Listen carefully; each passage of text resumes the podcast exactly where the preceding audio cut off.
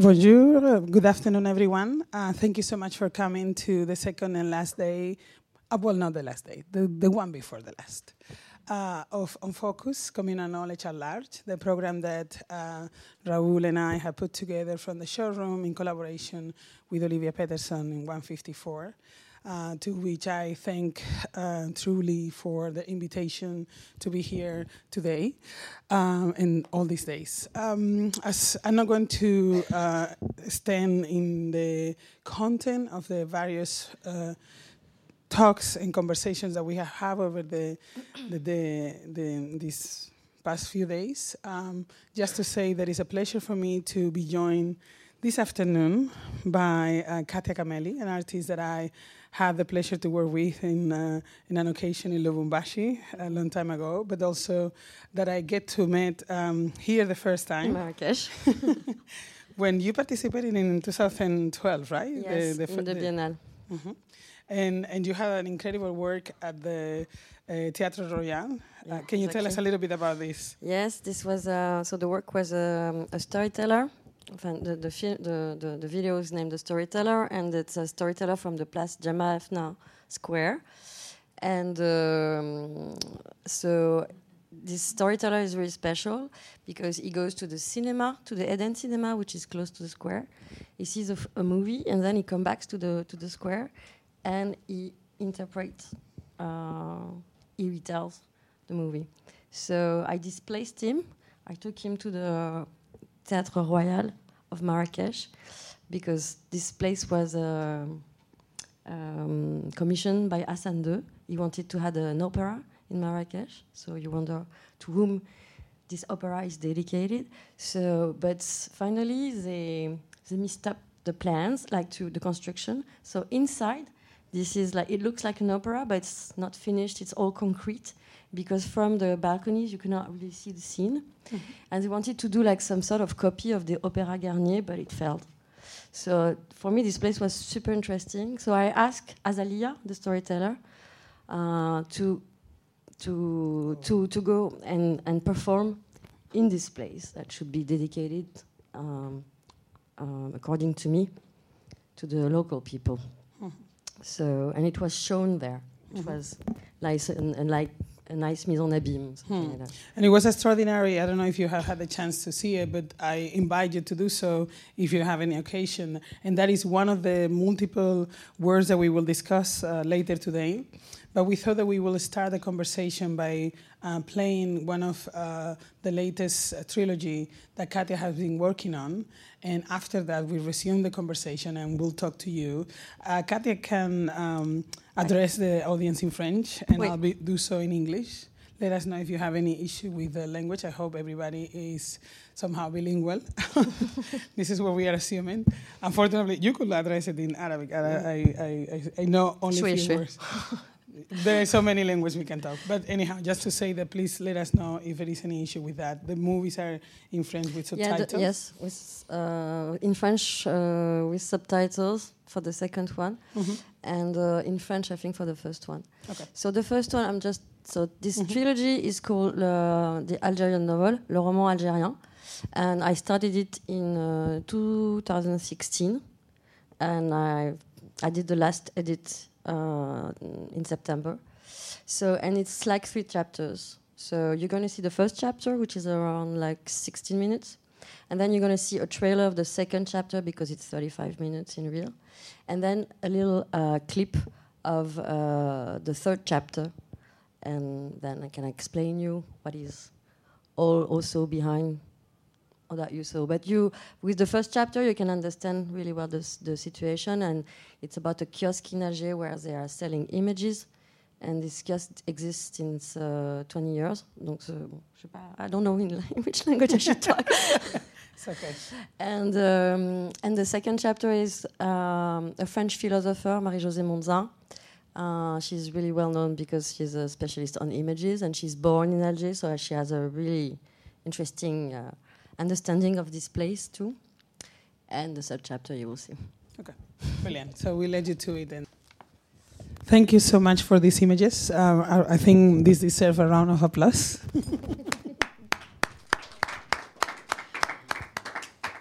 um, And, and I think one of the reasons why I wanted you to start with this is for people to grab a sense of your practice, right? Like, uh, and how not only uh, your, um, I mean, when we when we met, you were working as storyteller. History and story is uh, something fundamental, but also the way that we can engage with it, no? And and and several aspects of this has has been the claim of the participation of the public, your take on the chaos of images is also on the people that goes and frequent the space and collect these images, right? And I want us to start the conversation uh, specifically talking about that.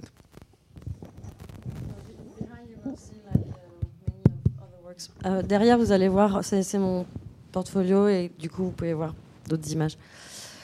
Donc toi, tu voulais qu'on commence par euh, ma relation à, l'histoire et à comment la narration, c'est ça? Euh, En fait, bon, mon histoire en fait fait que du coup j'ai un rapport à l'histoire particulière. Je suis franco-algérienne, donc j'ai fait ma scolarité en France, mais je passais, on va dire à peu près trois mois et demi, quatre mois en Algérie parce que j'y passais toutes mes vacances. Mon père est reparti quand j'avais 6 ans, donc je faisais les allers-retours. Et du coup, en Algérie, on me racontait une histoire euh, de l'Algérie et de la décolonisation. Euh, c'est mon grand-père qui me le racontait ou ma famille. Et puis à l'école, j'apprenais totalement autre chose. Donc mon rapport à l'histoire, euh, en fait, du coup, pour moi, l'histoire a tout de suite été une sorte de fiction. Parce que je me suis dit, ah, tiens, c'est marrant, en fait, comment ça, en fait, ce qu'on nous apprend à l'école, qui, qui, serait une sorte de vérité, avec des dates extrêmement précises, euh, des iconographies euh, pour supporter cette vérité. Euh, en fait, finalement, si on se déplace, si on va sur un autre territoire, cette vérité n'est pas exactement la même. Donc, voilà. Donc, du coup, voilà, mon rapport à l'histoire, très très jeune, il a été, en fait, l'histoire et ça dépend quel est le positionnement de celui qui nous la raconte. Euh, et, comment nous, est-ce qu'on est qu'on lit ça? Est-ce qu'on fait un travail ou est-ce qu'on prend ça comme quelque chose qui est euh, granted comme ça, comme voilà, une sorte d'établissement, et puis on va pas re-questionner les choses. Voilà. Donc ça, c'est hyper présent, en fait, de re-questionner l'histoire. En... But it's also um, um, the opportunity, I mean, because you show uh, the demonstrations, um, which we were talking about, that they have been almost a year um, or Actually, a year. It's a year, year. now, no? Since uh, a couple of days ago uh, of the demonstrations, and there's still an, an uncertain future, no? And in a way, um, I think it's in the first movie. I'm now mixing what I have seen with the the entire movies that I already seen. So I, forgive me if I'm saying something that hasn't appeared in, in the images. But there is this sense of the not even the fact that the passive capture in these images that we get a sense of really what happened. No? It's exactly what you're saying. Fiction is very much part of the narrative. So storytelling, in a way, uh, to go back to the storyteller in your practice, is part of the narrative that Algiers is living, not only in terms of the past, but also in the future, almost as, uh, as somebody was saying, no? this sense of the blackout. Yeah. Um, so if I if I understood, was it a question or it's just like a statement? Okay. Um, so what what was interesting, so j'ai commencé avec ce kiosque qui effectivement qui est en fait euh, des images euh, fixes. Après, en plus, c'est vraiment une. Il y a tout un, tas de, strates euh, d'images qui sont complètement différentes. C'est-à-dire qu'il y a des images coloniales. Euh, euh, des images qui sont assez euh, choquantes, hein, parce qu'on voit des femmes euh, dénudées. On imagine bien ce que ça voulait, enfin, ce que ces à quoi pouvaient servir ces images, quel était le but de ces images. C'est ça qu'il faut se poser comme question. Pourquoi est-ce qu'on voit des femmes dénudées, des Algériennes lascives, fumant une pipe ou le allumé Voilà, bah, en fait, c'est des images qui ont été utilisées et qui ont été créées euh, au début du siècle pour faire venir euh, les colons, en fait. C'était dans cette, dans cette idée-là, euh, tiens, voilà. Enfin, donc c'est une représentation d'un territoire. alors, ce qui est intéressant, parce que c'est aussi, on trouve ça dans la peinture, soit on voit un, territoire qui, qui n'a pas d'habitants, on voit juste des paysages, et, et puis après, il y a toute cette période où on voit effectivement beaucoup bah, de femmes, on appelle, on appelle ça les Oulennaid, et en fait, qui seraient soi-disant des prostituées, mais en fait, c'est des femmes qu'on prend et qu'on met, qu'on euh, voilà, qu'on dénude et tout ça. Et donc, ça, c'est des images que euh, bah, les Français envoient euh, en France. Et donc, voilà, et qui, effectivement, ont nourri la colonisation aussi. Donc, ça, c'est. Il y, a, cette typologie d'images-là. après, il y, a, des images politiques. Il y a donc il y a toute la, toute, toute la période indépendance avec les Black Panthers. Euh, tous, les, voilà, tous les gens, tous les intellectuels et, euh, qui sont passés à Alger. Et puis, euh, il y, y, y, a, tout. Après la, décolonisation, la, pardon, la guerre, après l'indépendance, où là, on voit les grosses figures politiques, Boumedienne, Bouteflika. Et, et ça qui est intéressant, parce que ce, du coup, c'est pour moi euh, bah, cet endroit est très particulier. Hein. Il est en plus dans une artère principale d'Alger, c'est à côté de la Grande Poste et tout. Donc tout le monde connaît cet endroit. Et je me suis toujours posé la question de pourquoi, qui achète ça? Pourquoi, pourquoi les Algériens ont besoin d'acheter ces images-là? Parce que c'est des Algériens qui achètent, il n'y a pas de touristes. Donc, euh, et donc voilà, du coup, j'essaie d'y répondre en interrogeant différentes euh, strates de personnes. Et après, ben, du coup, dans, dans le deuxième chapitre, c'est une analyse de tout ça, euh, une sorte de mise en abîme. Et, le troisième, je ne savais pas du tout qu'il allait avoir une révolution. Enfin, j'avais déjà écrit un film où l'idée était que Marie-Josée Monzin passe à travers l'image, parce que c'est tout, ça questionne aussi beaucoup le statut de l'image, passe à travers l'image et se retrouve sur ce kiosque. Bon, enfin voilà, le kiosque n'est plus là finalement le jour où elle arrive, mais euh, et puis, euh, la question s'est posée effectivement de comment est-ce que je traite ces images? Parce que est-ce que je montre cette révolution? Parce que là, on, sort de l'archive. Et comment je la montre? Et c'est tout ça qui, était, qui a été beaucoup de questionnement pour moi parce que c'est difficile. Enfin, je suis pas, euh, je suis artiste, donc qu'est-ce que ça veut dire pour moi de faire des images de l'actualité? Parce que j'ai pas de distance vraiment par rapport à ça. Donc comment est-ce qu'on traite ça aussi? Mm-hmm. Et comment on arrive à ça aussi? There is something that um, I mean. We, we were talking that I, I also adore uh, Marie and particularly her her taking the icon and the idea of how she reads iconography and economics in the, in the same of part of the same process, no? Which is something that I don't know we haven't seen here, but I I guess it's something that you also bring her uh, in in the in the second. Yeah, movie. this is why I ask her. But actually, uh, the, the way I met her. Hein ah pardon. Oui, là, déjà Marie-Josée Monza, bon bah je l'avais lu évidemment, elle a beaucoup nourri mon, mes, mes réflexions. Mm-hmm. Et puis euh, en fait euh, le, premier chapitre remonte au Mucem. Là elle l'a vu, elle m'a envoyé un mail très très gentil. Et, euh, et, et, du coup on a commencé une conversation comme ça par mail. Et assez vite, j'ai eu l'idée que ça m'intéressait parce que c'est un peu dans la suite du storyteller et tout mon travail, cette mise en abîme de soi-même se re-questionner sur ce qu'on produit comme narration. Mhm. Et euh, donc de la remettre dans une situation où elle allait lire ce premier chapitre, comment elle allait pouvoir, euh, comment son interprétation, son éclairage allait nous faire nous-mêmes, nous déplacer, nous lecteurs, euh, par rapport à, au premier chapitre. Et après, je la mets face à ce concept qu'elle appelle l'invu. Donc l'invu, ça serait ces images qui existeraient, qui auraient été produites, mais qui n'auraient pas été données à analyser. Et donc pour moi, bah, ça, c'est des rushs. Donc je la mets face à des, séquences. Je la mets face à des séquences sur une tablette, parce que c'est un autre registre d'image, euh, face à des séquences qu'elle. Euh, euh, voilà, que je, qui ne rentraient pas dans ma narration du premier chapitre. Et il y a cette séquence particulière qui est sur le drapeau algérien, qui est très importante pour moi dans le deuxième chapitre. Et, euh, et quand les premières images du Hirak, de la révolution algérienne, euh, sont, ont été publiées sur Facebook, qu'est-ce qu'on a vu C'est le drapeau algérien? Hmm. Et, là, c'était très très troublant pour moi parce que en fait, la manière dont elle le décrit comme euh, une image qui est aussi un tissu et qui est le tissu, une sorte d'image, une icône. Hmm. pour prendre ces termes, une icône commune dans laquelle tout le monde peut effectivement projeter ses propres images mhm. et sa propre Algérie est devenue extrêmement forte dans, à travers la Révolution et comment ces, ces, ces drapeaux sont ressortis. And in a way, is that is that a, a attention to the, the icon that uh, in in the fact that the the conversation that both uh, I forget the name, the name uh, of the journalist now, but the the the, the, the two Luzami uh, and uh, and are talking. It give you the distance as a, as an artist to engage with these images, right? Exactly.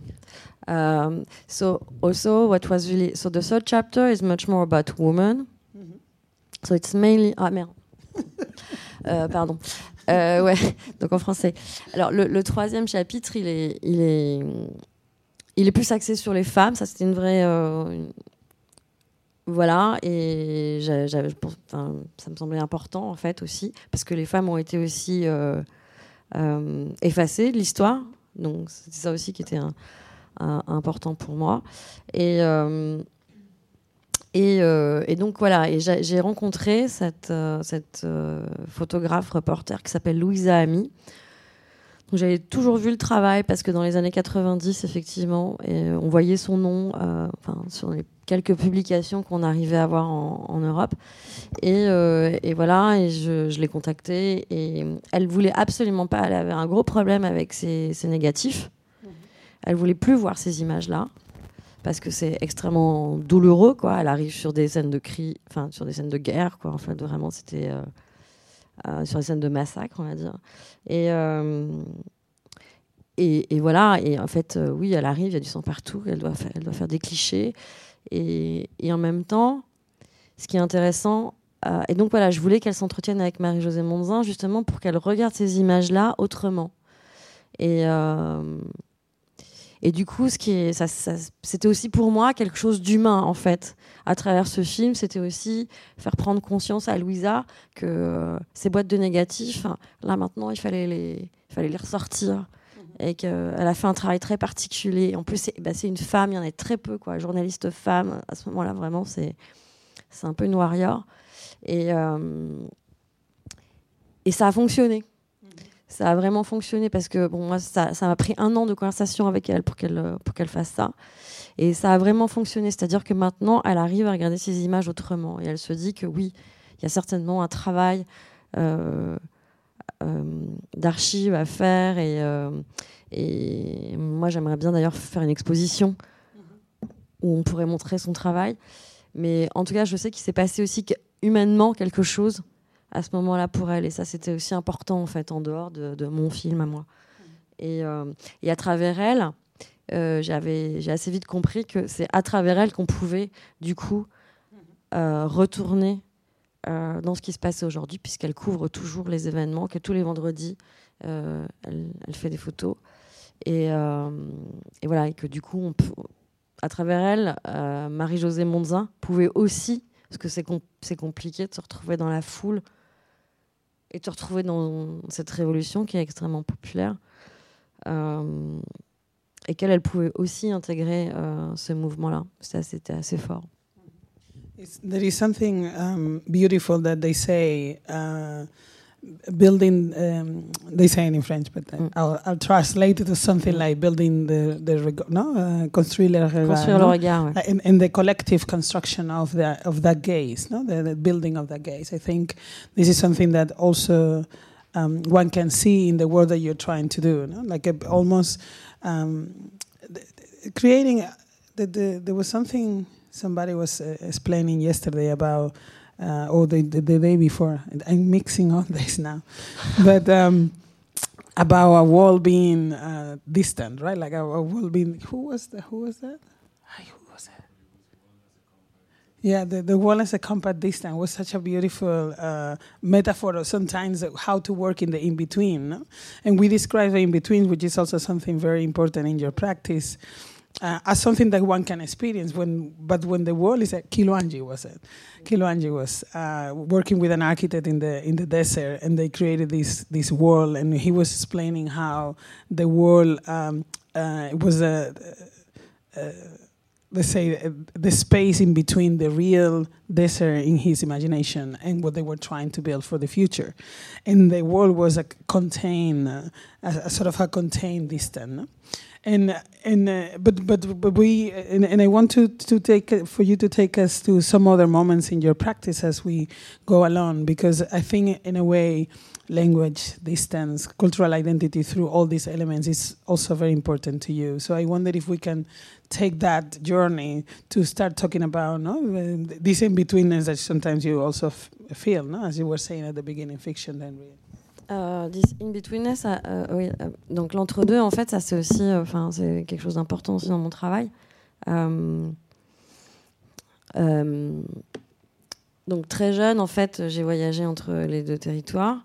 Et euh, moi, j'aimais bien être à l'aéroport ou dans les avions, parce que du coup, c'était un territoire un peu neutre pour moi.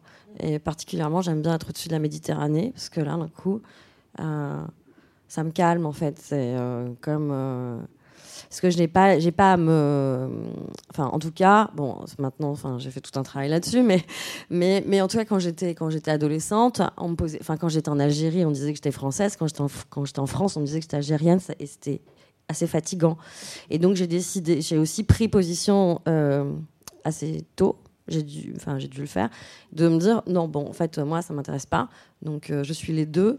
Et, euh, et du coup l'espace de l'entre-deux c'est pour moi l'espace où on peut réécrire les choses. C'est certainement pour ça aussi que je fais ce travail, c'est que du coup je, je, fais ce travail sur l'Algérie avec de la distance euh, et je suis toujours dans une distance. Et d'ailleurs, on le voit un peu dans mes images. Enfin, dans mes images, je ne sais pas si on va avoir un peu des photos. Bon, ça, c'est plus vieux, mais de toute façon, je pense que vous allez les voir tourner. Il y a toujours, euh, par exemple, dans, cette, dans ce film Dissolution, euh, c'est un film que j'ai fait à Alger. On ne sait pas très bien où on est. On pourrait être au Havre, ça serait exactement la même chose. Et, euh, et ces deux bateaux, ces deux tankers qui passent à travers une zone de flou, qui pour moi, ce que Omi Baba appelle de South Space, et qui est un, qui est un espace en fait où on peut redessiner les choses. Ah, ok, merci. Super. Ok, bon. Euh, voilà. Bon, là, ça, c'est des travaux plus anciens. Euh, mais ça, c'est aussi une image que j'ai faite à Alger. Mais on ne sait pas exactement où est-ce qu'on est. Enfin, il y a des codes, mais. et j'aime bien cette idée qu'il y a un peu toujours une image dans une image, en fait. Alors, hop. Ah, je sais pas voilà. Je vais revenir un peu. Bon, ça, c'est des, des, travaux plus anciens. Euh, ça, ouais, c'est 2000, on est au bout là. Je vais remonter. Voilà, mais, euh, mais mon, mon travail n'est pas focalisé uniquement sur l'Algérie. Euh, et donc voilà, ça c'est une image qui est aussi euh, qui pose la question de la localisation, qui est un peu une image entre deux, d'une image dans une image, mais qui dit pas, qui dit, qui donne pas de réponse. Et, et tout ça, c'est aussi la manière dont, je photographie. C'est si, si je fais dix pas de côté, euh, l'image ne fonctionne pas. Donc c'est aussi sur euh, comment, euh, comment est-ce qu'on se positionne. Bon, ça c'est une, courte vidéo, ça. I was thinking now that we had this uh, video here because when, we were looking at the images um, and you were uh, like uh, you start the third chapter of the um, the Algerian novel for, by the image of the women. No? That, that's the, the clip that we have just seen. Um, and I was thinking how important is for you the representation of that uh, female story. You were talking a little bit about it, but I wonder if you can return into Untitled to go back to uh, to the, the role of the of uh, the female voice or the female gaze in this case, for what you were saying in terms of the storytelling as. Um, let's say pushing history to uh, to to be able to interfere within no? and use untitled to tell to tell us a little bit about that how you use these stories of females uh, female stories of, of these stories of women to interfere in history in a way euh, en fait les femmes elles ont été complètement euh, puisque les, enfin, c'est assez nouveau maintenant il y a des jeunes historiennes euh, algériennes qui ont qui écrivent, qui réécrivent, qui relisent l'histoire de l'Algérie. Mais l'histoire, elle a été écrite principalement par, par le masculin. Donc, bah, toutes les femmes qui ont œuvré aussi pour, pour l'indépendance en Algérie, entre autres, euh, elles ont été complètement effacées de l'histoire. Et ça, c'est aussi, on y touche aussi dans le deuxième chapitre. Euh, et c'est un peu ce que je fais dans le troisième, c'est-à-dire les faire. Euh, enfin, Untitled, c'est une courte vidéo. Je vous, dis un tout petit peu comment ça se passe. Ça dure 2 minutes 30. C'est une sorte de performance, un plan séquence. Ce sont après les années noires, en fait, dans la rue principale d'Alger. Euh, parce que quand les islamistes ont pris le pouvoir, euh, ils ont pris aussi, euh, enfin, ils ont établi une sorte de loi islamiste. Donc en fait, ils prenaient 4-5 femmes. Voilà. Et puis, et puis, puis, après, ils les répudiaient. Et puis, ben, ces femmes, en fait, ben, elles se retrouvaient à la rue avec leurs gosses. Et donc, il y a eu tout un moment, en fait, à Alger, pendant 4-5 ans. en fait, elles se construisaient des petites maisons en carton dans la rue principale d'Alger. Bon, après, l'État a fait en sorte qu'elle euh, qu'elle disparaisse. Mais euh, c'était une image assez choquante euh, pour moi. Et puis là, c'est, on est en 2011. C'est le début du printemps arabe.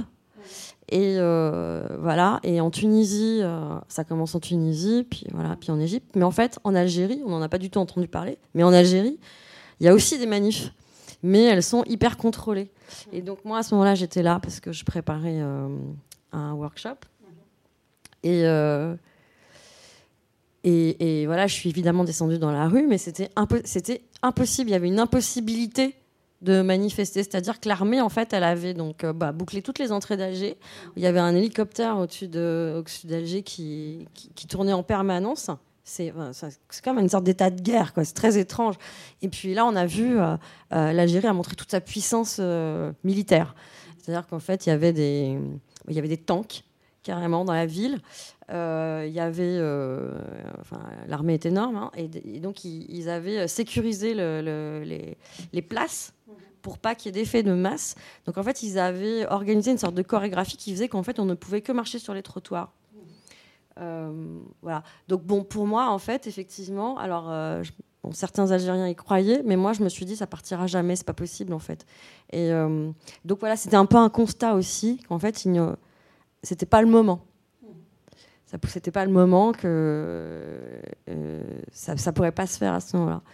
Et euh, ce qui a été très étrange pour moi par la suite, hein, parce que c'est quand même une surprise, hein, ce qui, enfin, c'est quand même très très fort ce qui se passe en, Algérie. Euh, mais c'est parce que ça correspond aussi à un moment où, en fait, il y a eu une guerre des clans. Il y, y a une petite guerre politique qui fait que d'un coup, là, ça a été possible. Et puis qu'il y a une jeunesse aussi. Mais je croyais beaucoup, euh, en tout cas j'ai toujours pensé que euh, ce, pays ne peut pas changer tant qu'on ne donnera pas euh, la place, enfin la place que les femmes méritent en fait dans, ce pays. Donc Untitled c'est un peu, c'est un, peu tout ça. Il n'y a pas de slogan parce qu'en fait c'est à nous de aussi de projeter nos propres, nos propres slogans. Après, There is something also to say about the silent and not having a slogan when uh, Monsian and, and eh, are talking about the the power that comes with his own slogan. No? Again, this this uh, um, the, the the the presence of both the the the silence of the, the, of the women and the power that is captured within uh, no, the, the, the, the, a message that already is inscribed in the image, no? From which you cannot escape. Remembering those moments with those images mean also reading those messages as well. The, the, no, the, for the images of the editions. Mais en fait, bon, du coup, enfin, ce, ce, ce, ce, rapport euh, euh, et mon avec aux femmes, c'est quelque chose qui revient de manière hyper régulière euh, dans, le travail. Et euh, dans le troisième, oh, je sais ça, c'est, ça c'est, on va plus dire sur la localisation.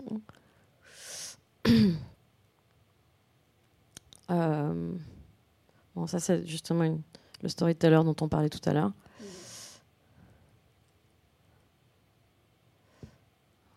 J'avance. Ça, c'est complètement autre chose. Euh, hop, hop, hop, hop. Euh, bon, ça, finalement, c'est aussi un, un rapport qui est. C'est aussi un, un- un travail qui, qui questionne le, le rôle des femmes et, euh, et la manière dont elles, euh, dont elles participent aussi euh, à la politique. Donc, euh, alors cette pièce, en fait, c'est ça, ça répond un peu à, c'est un peu contextuel comme comme pièce. C'était une exposition qui a eu lieu à Toulon, qui s'appelait euh, à, à l'Hôtel des Arts. Et euh, la, la commissaire euh, n'a invité que des artistes femmes, et elle voulait qu'il y ait un, un lien qui soit fait à la Méditerranée aussi.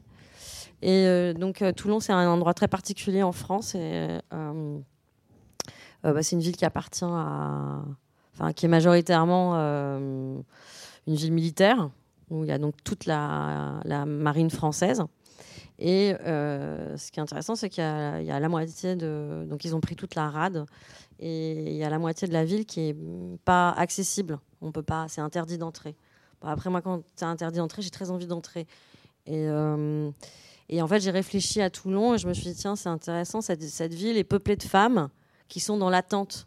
Parce que, euh, bon, majoritairement, les marins, c'est plutôt masculin. Et euh, donc j'ai fait aussi tout un travail, il y a une pièce sonore qui va avec. Je fais tout un travail où j'ai essayé de, comprendre qu'est-ce qui se passait dans cette attente pour elle. Et assez vite, l'idée de Pénélope euh, est, venue, donc tapisserie. Et puis voilà, et puis quelle, image. Et j'aimais bien cette idée d'une marine un peu contemporaine. Euh, comment est-ce qu'on pouvait euh, rejouer la marine Et euh, et donc je voulais une. donc c'est une tapisserie qui est faite par une lissière qui s'appelle Colette Masdiac. Et il y a eu les attentats à Paris. Enfin voilà, donc j'avais cette idée de. C'est comme ça le process un petit peu. Et après, il y a eu les attentats à Paris. Et on a tous été finalement, enfin toute la France, hein, dans une sorte d'attente. Et, euh, et voilà, elle Charles de Gaulle, hein, qui est notre. euh, euh, notre porte-avions est parti en, en mer en Syrie et d'un coup en fait il ça m'a paru évident que c'était en fait ce bateau-là qui devait être- qui devait figurer sur euh, parce qu'il était parce qu'il est basé à Toulon normalement. Euh, bon ça c'est complètement ça c'est là c'est complètement un autre travail mais peut-être qu'on peut finir avec euh, on pourra peut-être y revenir après non? We, um, but I would like. To, um, I don't know if you are going to uh, show straightforward uh, image, uh, some other images, but there is something about stream of stories that perhaps is interesting to talk about here. Um, take us a little bit about also how uh, uh, making exhibitions, uh, exhibition making, also transform the work that you do. No? How you adapt your projects to a specific context. How you try also to um, to engage. No, because I remember some aspect of how the mm, uh, which language you speak, a stranger, um, had changed as you have moved from one country to the other, being the Mosaic Room in London, for instance, one of the presentations. I don't know if you want to talk a little bit about that. And some of the images that we're seeing belongs to that. So, um, so stream stream of stories is uh, so. At the moment, I'm working in chapter, so maybe this is like something important to say. So, uh, because I um, mostly, ah oui, pardon. Euh, ouais, en ce moment, je travaille en chapitre. C'est-à-dire qu'en fait, euh, c'est souvent des gros sujets de recherche qui me prennent énormément de temps. Donc voilà, euh, l'Algérie, donc euh, on a, on a parlé pas mal de- du roman algérien, qui se développe dans plein d'autres formes que la forme film. Et puis, il y a cet autre gros projet qui est Stream of Stories. Et euh, donc, Stream of Stories, pour la faire un peu rapide, c'est les sources orientales dans les fables de La Fontaine. Euh, voilà, pareil, à l'école, on apprend tous les fables de La Fontaine par cœur et on nous dit ben, vaguement qu'il s'est inspiré des op. Et La Fontaine, c'est comme une sorte de pilier de la, de la culture française. Et, euh, et en fait, euh, La Fontaine s'inspire de contes indiens. Ça vient d'Inde, c'est des fables qui étaient un traité politique. Et puis les Perses ont fait, se sont emparés de ce texte. Et puis les Arabes ont envahi la Perse mmh. et, se sont réemparés de ce texte, ont retraduit ce texte. Et, euh, et puis d'un coup, c'est venu jusqu'en Europe euh, sous différentes euh, versions. Et c'est de ça dont La Fontaine s'est inspirée. donc, ce qui, enfin, en tout cas, ce qui est intéressant dans ce projet-là, c'est comment en fait, il n'y a pas d'hégémonie culturelle et comment en fait les, les histoires, à partir du moment où elles se déplacent en fonction de différents territoires, et la manière dont le traducteur, qui est le storyteller, mmh. va les réinterpréter Mhm. modifie complètement notre perception. Mhm. Euh, donc, euh, du coup, ça prend plein de formes différentes. Mhm. Et effectivement, euh, donc là, ça, c'est une forme plutôt muséale, où je rejoue avec plein d'objets. Et puis, il y a, par exemple, j'étais invitée à Glasgow. donc, ça, c'était à Mosaic Rooms en 2016. ouais, ça, toujours. Et puis, donc voilà, c'est toujours des, des, œuvres qui sont liées au papier. Euh, là, par exemple, c'est à Glasgow, donc je suis invitée par le CCA. Donc dans l'espace du CCA, je fais euh, une exposition un peu muséale avec tous les objets qu'on a vus un peu avant. Mais ce qui m'intéresse, moi, c'est d'activer euh, une fable. Et donc, on a travaillé sur les animaux malades de la peste, ah, parce qu'elle est extrêmement politique. Et euh, ça, c'était un peu en pleine période aussi Brexit, donc c'était intéressant. Et donc là, je euh, voilà, en, visitant Glasgow, tout ça, je, tombe sur ce lieu euh, qui est un, peu en périphérie et qui est, qui est intéressant parce que bon, c'est un lieu justement où il y a des projets culturels. Euh, évidemment, euh, tout ce qui est périphérique, ça veut dire qu'il y a des nouveaux migrants qui sont autour de ce lieu. Et ça s'appelle Govan Hill Bass. C'était des anciens bains. Euh, et, du coup, j'ai fait un workshop avec des étudiants de, de l'école d'art, mais aussi des gens de la communauté de Govan Hill. Et on a réinterprété, on a fait une, une réinterprétation. Et donc voilà, on fait une sorte. Et, et voilà. Et là, évidemment, ça m'intéresse parce que comment est-ce qu'on lit, comment est-ce qu'on peut lire cette fable aujourd'hui? Mmh dans une traduction anglaise, euh, dans le contexte euh, écossais. Euh, donc voilà. Et, ça, ça m'excite beaucoup à chaque fois, en fait, de, de repenser les choses. Donc voilà. Après, bon, ça, c'est un workshop, mais donc là, on, ne verra pas vraiment les images, mais que j'ai fait à Paris. Et là, c'est plus un workshop sur une année avec un groupe de gens aussi qui sont dans, dans le 19e. Et il se trouve qu'il y avait une marionnettiste qui a participé au workshop. Et du coup, on a fait des marionnettes avec, euh, avec ces fables.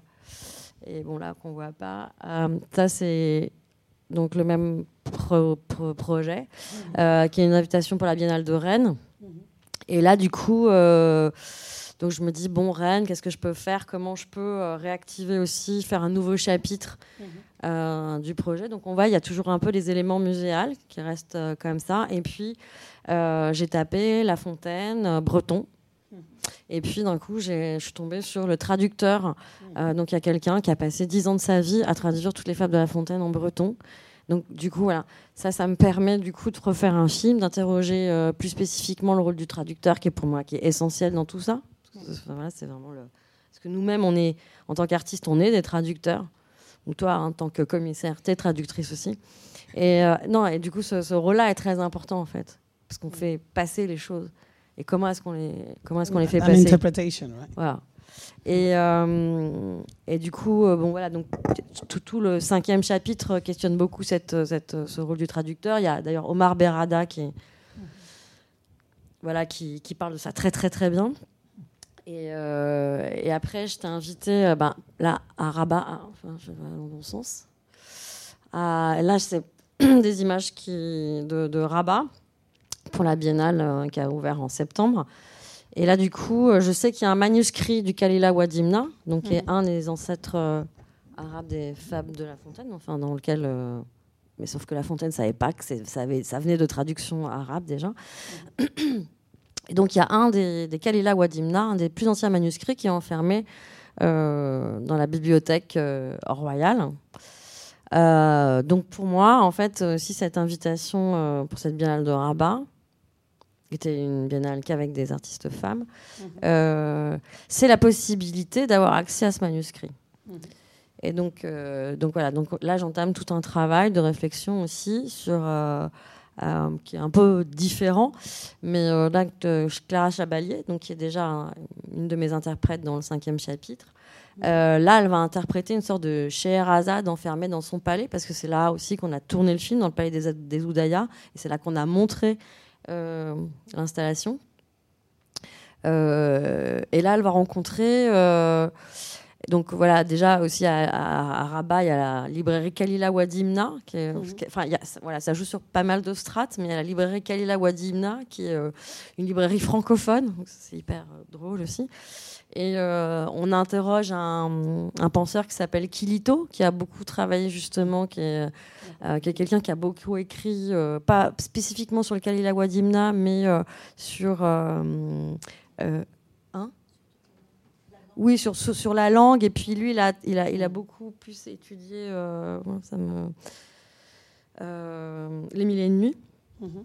Voilà, mais qui est l'ancêtre du. Enfin, le Kalila Wadimna est l'ancêtre des Mille et une Nuits, parce que mhm. c'est le premier texte de prose avec des idées. Des, des, du récit cadre. Ça aussi, la forme de ça m'intéresse beaucoup parce qu'on voit bien que moi, à chaque fois, je, je fais ça aussi dans, mes, dans mon travail. Et euh, ça part un peu dans tous les sens là. Mais, mais euh, donc voilà, et donc euh, Clara, elle, voilà, elle rencontre Kilito. Et puis, voilà, nous, ça nous permet d'avoir accès à ce manuscrit qu'on aurait aimé tourner, mais finalement, on n'a pas réussi. Donc ça dit aussi beaucoup de choses. Ce manuscrit est finalement enfermé dans un coffre encore. Euh, comme il l'était au début euh, en Inde, il était enfermé dans un coffre de Raja. Et, euh, et, puis, et puis on fait toute une, analyse avec un autre manuscrit, ce qui a une copie du manuscrit de Rabat, qui est à la bibliothèque à, la BNF à Paris, et en fait qui est une copie retranscrite, donc traduite, et avec de nouvelles iconographies. Et c'est intéressant parce qu'il y a un au milieu de ces iconographies qui sont des copies de d'illustrations euh, mogholes, mais qui sont faites euh, genre vraiment dans euh, comme les Chinois peuvent refaire mm, mm, du, Van Gogh, je, ne sais pas quoi. et là, en fait, il y a un paysage totalement occidental qui se retrouve dans le Kalila Wadimna. Quoi. Donc, ouais, bon, du coup, il y a, tout, tout, tout, tout, ça m'intéresse. Et comment, en fait. Euh, oui, cette idée qu'il n'y a absolument aucune hégémonie culturelle, comme on voudrait bien nous le laisser penser de temps en temps, en fait, et mm. comment tout, en fait, est totalement poreux en permanence. Et, euh, et, voilà. Et, et, puis, voilà, pour moi, c'était hyper important euh, de replacer ça aussi dans le contexte de Rabat. Mm-hmm. Et je voulais que ça soit aussi montré au Palais des Oudaya, parce que c'est aussi un endroit qui est assez populaire, où les gens viennent se promener. Donc j'espère qu'ils ont pu avoir un, accès assez libre. Et euh, parce que, euh, oui, parce que finalement, ce manuscrit, ils n'y ont pas accès en fait. Mm -hmm. Thank you so much. Uh, I think I'm going take this moment to open uh, for, questions of the audience, the member of the audience that maybe want to engage with uh, Katia. Apart from what you have seen here, or maybe some of the works that you had you had known from the past? bon, pas de question. Non, c'était tellement. Ah, Merci. En fait, j'ai pas vraiment de questions. Je voudrais juste vous remercier, vous remercier et vous dire combien il est important euh, de de pouvoir euh, justement parler de cette hybridité, qu'il n'y a pas d'hégémonie. Et ayant, euh, moi j'ai aussi grandi à Alger, enfin essayé de grandir à Alger. j'ai fait mes études, mais je vois que La Fontaine, il a été dans nos écoles publiques autant que dans les écoles françaises. Donc même si on est né après l'indépendance, il y a toutes ces références et justement ces différentes lectures possibles sont importantes pour construire cette euh, histoire, cette mémoire, cette complexité. Et ce qui m'a interpellé, ce qui m'a intéressé, et j'aimerais. il y avait quelqu'un qui disait dans votre film il n'y avait pas de visage. On nous parlait de ça à l'école, on nous parlait c'est-à-dire par exemple mon père qui me racontait l'histoire et des histoires, puisqu'il a fait. Euh, il y avait des mots, il y avait des, des, des idées, une idée d'une nation, une idée du panarabisme après. Ça, c'est peut-être une période qui a sauté ici aussi, un petit peu. Euh, enfin, pas aujourd'hui. Mm. Et, on, a tellement de, de références, on est tellement nourri par ces références, on fait partie du monde, et, mais il n'y a pas de visage. Effectivement, dans mes manuels d'histoire ou dans les manuels de ceux euh, aujourd'hui présents, il y a très peu d'images.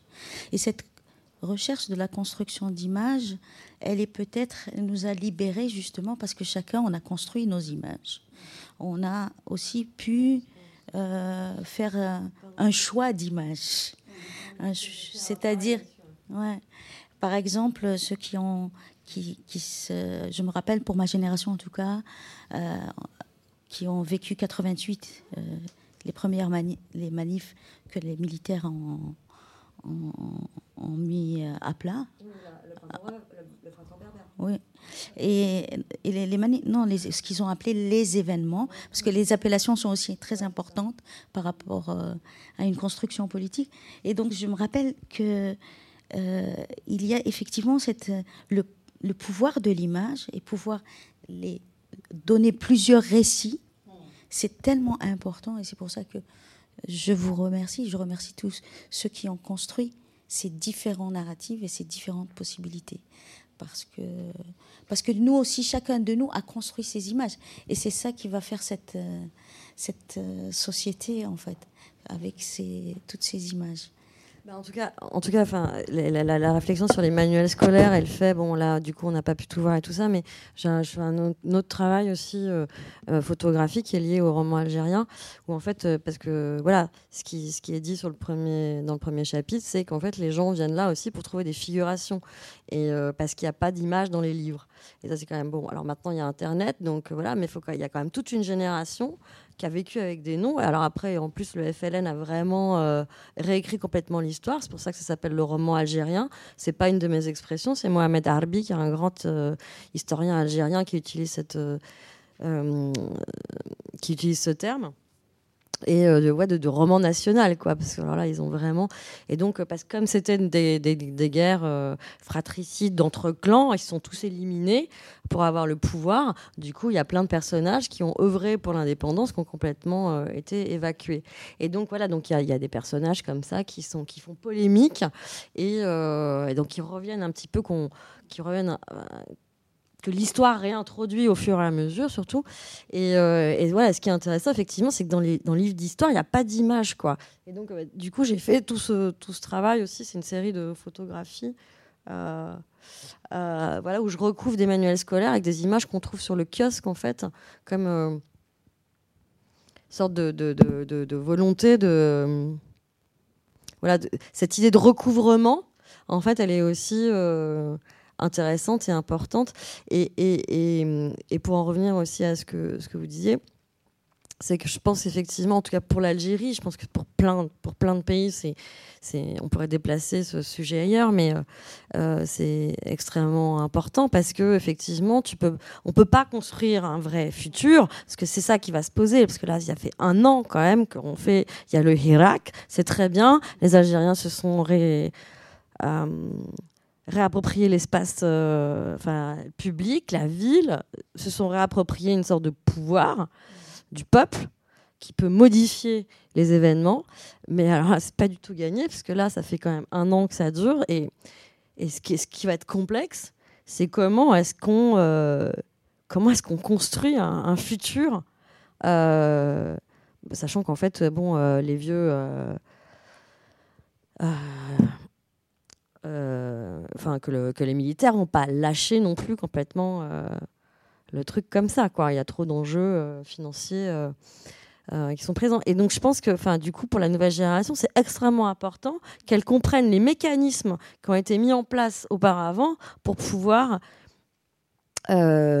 pour pouvoir effectivement générer une révolution qui va juste pas être une sorte de flop parce que euh, et, ce qui était aussi très important et je voulais, ça, ça, prend pas mal de place dans, dans, le, dans le troisième chapitre c'est que les femmes là se sont remobilisées euh, mais ça a été compliqué. Je suis allée dans plusieurs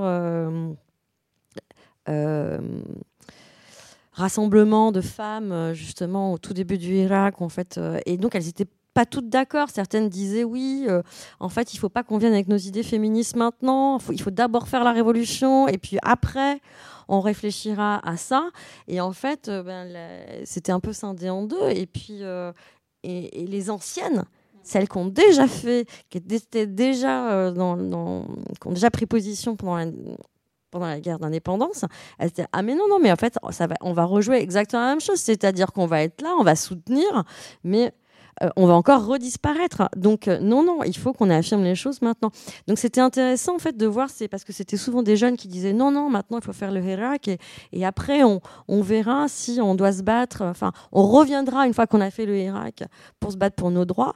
Et, euh, les anciennes elles disaient non, non, non, non, en fait, il va se repasser exactement la même chose. Donc c'est c'est pour ça que c'est extrêmement important, en tout cas, de, de comprendre son histoire et surtout dans un dans, dans, sur un territoire où euh, l'histoire a été volée. Thank you so much for that. Yeah. Ouais. Just wait until the mic arrives. Je voulais juste euh, bon, vous remercier pour cette intéressante présentation. Katia Camille, c'est avant tout une amie. Je connais son travail depuis, ça fait des années. Je la connais aussi, bien sûr, bien évidemment. Euh, j'aime bien comment elle traite les contradictions dans son travail, entre autres euh, l'imaginer ou l'imaginaire, euh, la fiction et la réalité. et à ce propos, je voulais bien que tu parles de... D'ailleurs, ça fait plaisir toujours de te voir au Maroc, donc tu viens de temps en temps et ça c'est une bonne chose. Donc, euh, je voulais que tu nous, tu nous parles un peu du travail que tu as fait à, la Biennale, que tu as présenté à la Biennale de Marrakech une fois, le compteur et tout ça. Alors, bah, le story, oui, parce que donc le storyteller, j'ai commencé un peu à en parler. Donc, euh, il s'appelle Azalia. Euh, j'avais trouvé, je faisais des recherches sur les, sur les, sur les, ça, s'appelle la halqa en fait en, en, arabe dialectal, et ça veut dire la halqa, ça veut dire faire le cercle autour de soi. Euh, littéralement. C'est le théâtre euh, ancestral euh, marocain. Enfin, on trouvait ça aussi au, Maghreb, en Turquie aussi. Et c'est aller sur la place publique et raconter une histoire. Et, et donc oui, donc il va. Donc j'avais lu une ligne sur, euh, en faisant des recherches sur un conteur particulier qui lui irait au cinéma et puis qui reviendrait sur la place et raconterait le film. Parce que, normalement, c'est pas ça. On raconte des histoires un peu antiques, on raconte le Coran, enfin c'est majoritairement ça. Et donc je me dis tiens, c'est intéressant, ça, celui-là, il est pour moi quoi. Et, euh, et donc voilà, et, donc je l'ai rencontré. Et au début, on m'avait dit, euh, enfin, j'avais essayé de faire des recherches et euh, on m'avait dit, je crois qu'il raconte en fait euh, des, des films, euh, comment ça s'appelle hein, des films un peu historiques et, en fait quand je l'ai rencontré il m'a dit ah non non moi moi c'est les Bollywood. Et, c'est génial en fait. Et, j'ai complètement compris tout de suite parce qu'en Algérie à la télévision nationale on avait d'abord le film égyptien première partie voilà. Deuxième partie film de Bollywood et, je me suis toujours posé la question pourquoi est-ce qu'on regarde des films de Bollywood en Algérie en fait? Et Donc euh, du coup bah, j'ai fait des recherches un peu sur le sujet et du coup il y, a, eu euh, tout un business qui s'est monté au Maroc. C'est un, producteur euh, marocain qui s'est allié avec un, producteur indien. ils ont deux B en fait, plein de films de Bollywood parce que c'est des, programmes qui coûtaient pas cher et, et, qui en fait qu'on pouvait regarder dans le cercle de la famille parce que ben on parle d'amour. Euh, il y, a trois heures et demie de dramaturgie. Mais, euh, mais, mais voilà, on peut regarder ça entre, entre familles parce qu'il n'y a pas de bisous, il n'y a, y a, rien qui, a rien qui gêne. Et, donc voilà, donc en fait, c'est intéressant aussi, c'est comment euh, en fait, la culture indienne c'est un peu la route de la soie, quoi. Elle est, elle est revenue aussi par, par le Bollywood. Et euh, Azalia, euh, quand je l'ai rencontré, je lui ai dit bon, qu'est-ce que que t'aimes bien comme film, tout ça. Donc il m'a donné tout un tas de listes. J'ai tout regardé, euh, parfois un peu en version accélérée parce que c'était quand même, ça dure principalement trois heures et demie à chaque fois. Et je suis tombée sur ce film qui s'appelle Dosti. Et c'est ça aussi qui est, qui est, intéressant dans le film. Dosti, c'est l'histoire de deux enfants à qui arrive euh, que des malheurs. Il y en a un qui est aveugle, l'autre qui se retrouve euh, sans jambes. Et puis ils vont s'en sortir dans la vie parce que il y en a un qui commence à un moment donné à sortir son harmonica, et puis l'autre à chanter. Et puis il y a un cercle qui se forme autour d'eux. Et puis et puis on leur donne de l'argent et comme ça ils vont réussir dans la vie, faire refaire leurs études et tout ça. Et donc pour moi en fait ce film c'était un peu la un peu la vie de Azalia en fait. Euh, et, donc voilà, j'aimais bien cette idée aussi que lui-même réinterprète euh, euh, ouais, quelque chose qui, ouais, qui, qui, qui, en fait, qui est un film qui parle, qui parlerait de, de, de ce qu'il vit un peu au quotidien. Donc c'est ça qui était aussi intéressant. Enfin, donc c'est que des boucles en fait, ce film. Voilà. I think we have arrived to the time where we have to say goodbye to Katia Kamali. Thank you so much merci, for coming. Merci Gérard, merci à vous d'être là et d'avoir partagé ce moment avec nous. It's always a pleasure.